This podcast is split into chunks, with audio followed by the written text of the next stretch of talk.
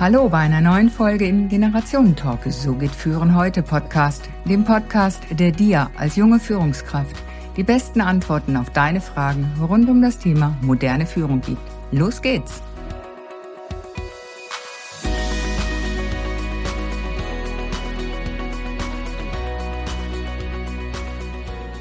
Jeder kennt sie, kaum einer will sie, keiner mag sie wirklich. Doch jeder hat sie. Konflikte. Im Kleinen wie im Großen, in der Familie oder bei der Arbeit.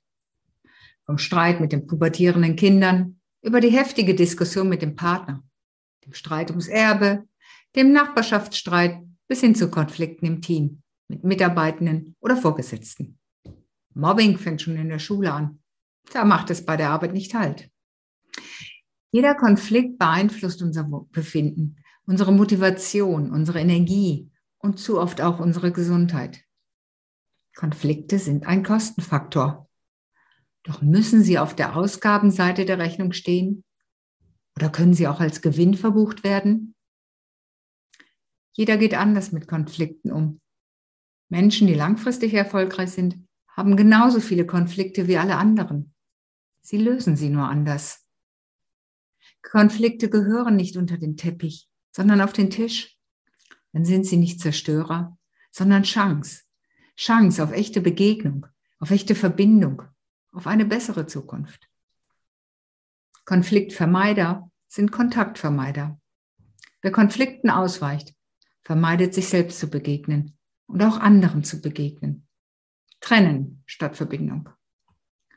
Wer Konflikte richtig löst, spart Kosten, Energie und Zeit und bereitet nachhaltige positive Erfolge vor.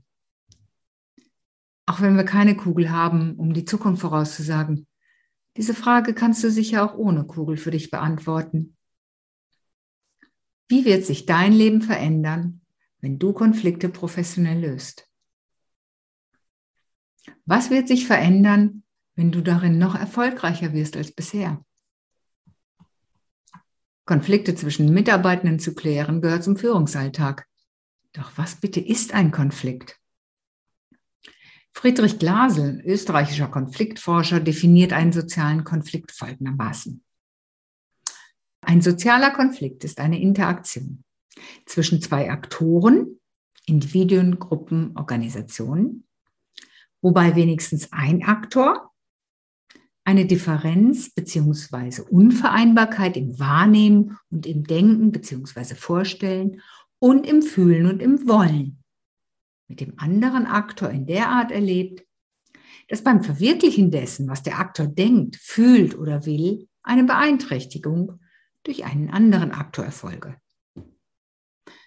Puh, das klingt in meinen Ohren kompliziert theoretisch. Ich definiere Konflikt mal so. Im Konflikt knallen widerstreitende, unerfüllte menschliche Bedürfnisse aufeinander. Differenzen allein sind ja noch kein Konflikt. Erst die Art und Weise, wie die Betroffenen mit diesen Differenzen umgehen, lässt aus den Differenzen Konflikte entstehen. Differenzen können also Sachfragen betreffen oder auch Fragen zwischenmenschlicher Beziehungen. Dabei gibt es zwei Typen von Konflikten, mit denen wir alle zu kämpfen haben.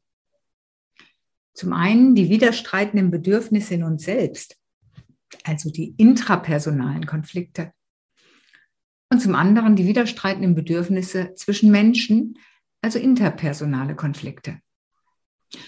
Konflikt bedeutet dabei, dass weder ich für mich im intrapersonalen Konflikt noch die Menschen im interpersonalen Konflikt noch keine Lösung gefunden haben. Lösung bedeutet hier für mich nicht, dass jemand Drittes ein Urteil fällt, welches ich dann akzeptieren muss. Das ist ein Kompromiss, bei dem alle Beteiligten federn lassen. Eine echte, tragfähige Lösung ist für mich ein Konsens, eine Synergie. Das ist der kleinste gemeinsame Nenner, zu dem alle Beteiligten zustimmen, ohne das Gefühl zu haben, verloren zu haben. Das ist das Fundament, auf dem Zukunft aufgebaut werden kann. Wer also Konfliktlösung als wichtige Aufgabe begreift, der sollte zum einen professionell klären, was zu klären ist, dabei herausarbeiten, worum es wirklich geht, dann klar entscheiden, was zu entscheiden ist, und letztlich nur dort beraten, wo tatsächlich Rat gebraucht wird. Das gilt in allen Bereichen. Natürlich und besonders in der Führungsaufgabe. Nebenwirkungen dieser Vorgehensweise. Du wirst immer besser darin, Konflikte selbst und schnell zu lösen.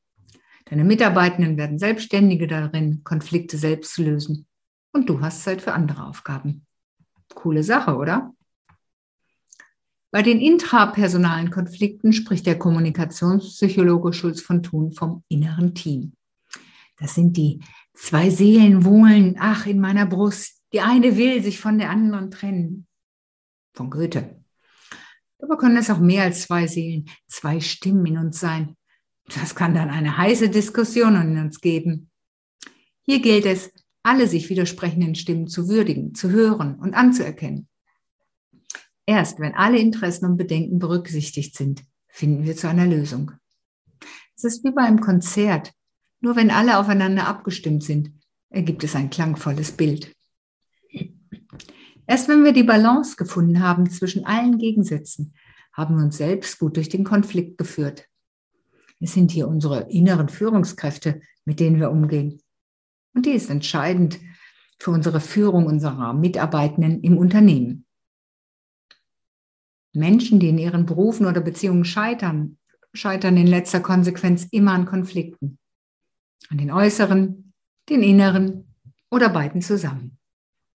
Zwischen intrapersonalen und interpersonalen Konflikten gibt es also sehr komplexe Zusammenhänge.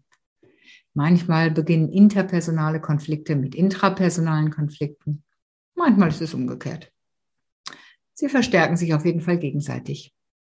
Die daraus entstehende Eskalation die sicher zum Gegenteil des Erwünschten führt, ist vorhersehbar.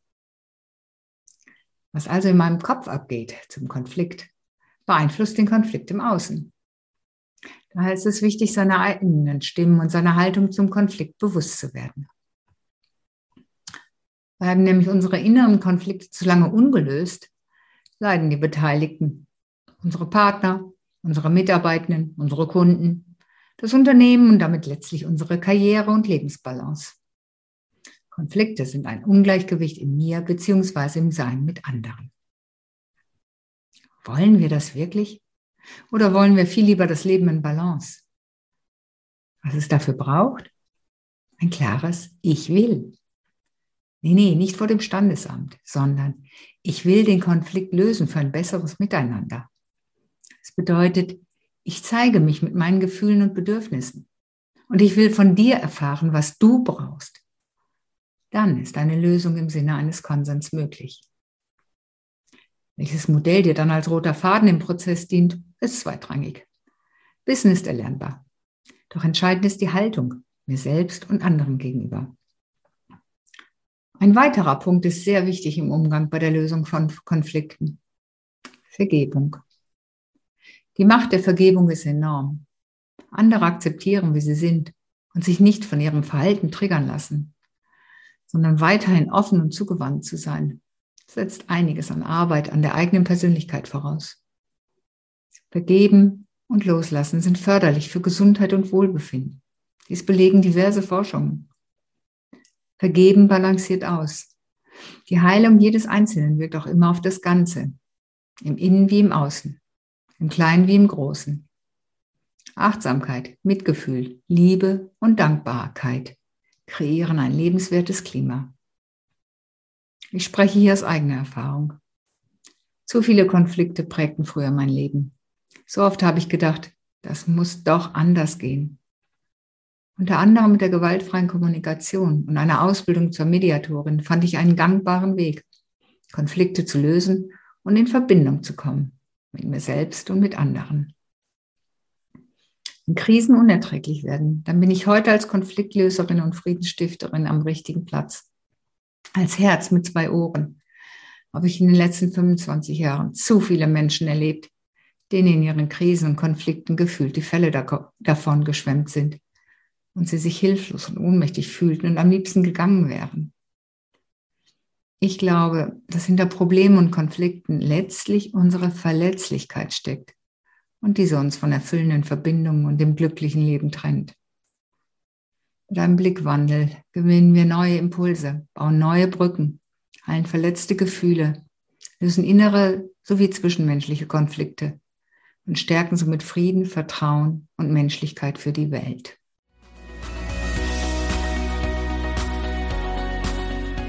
Damit sind wir mit dem heutigen Talk am Ende angekommen. Danke, dass du wieder mit dabei warst. Und damit du auch das nächste Mal wieder die besten Tipps bekommst, bewerte bitte noch den Podcast. Am besten mit einem Klick auf Proven Expert. Den Link findest du in den Show Notes. Bis zum nächsten Talk.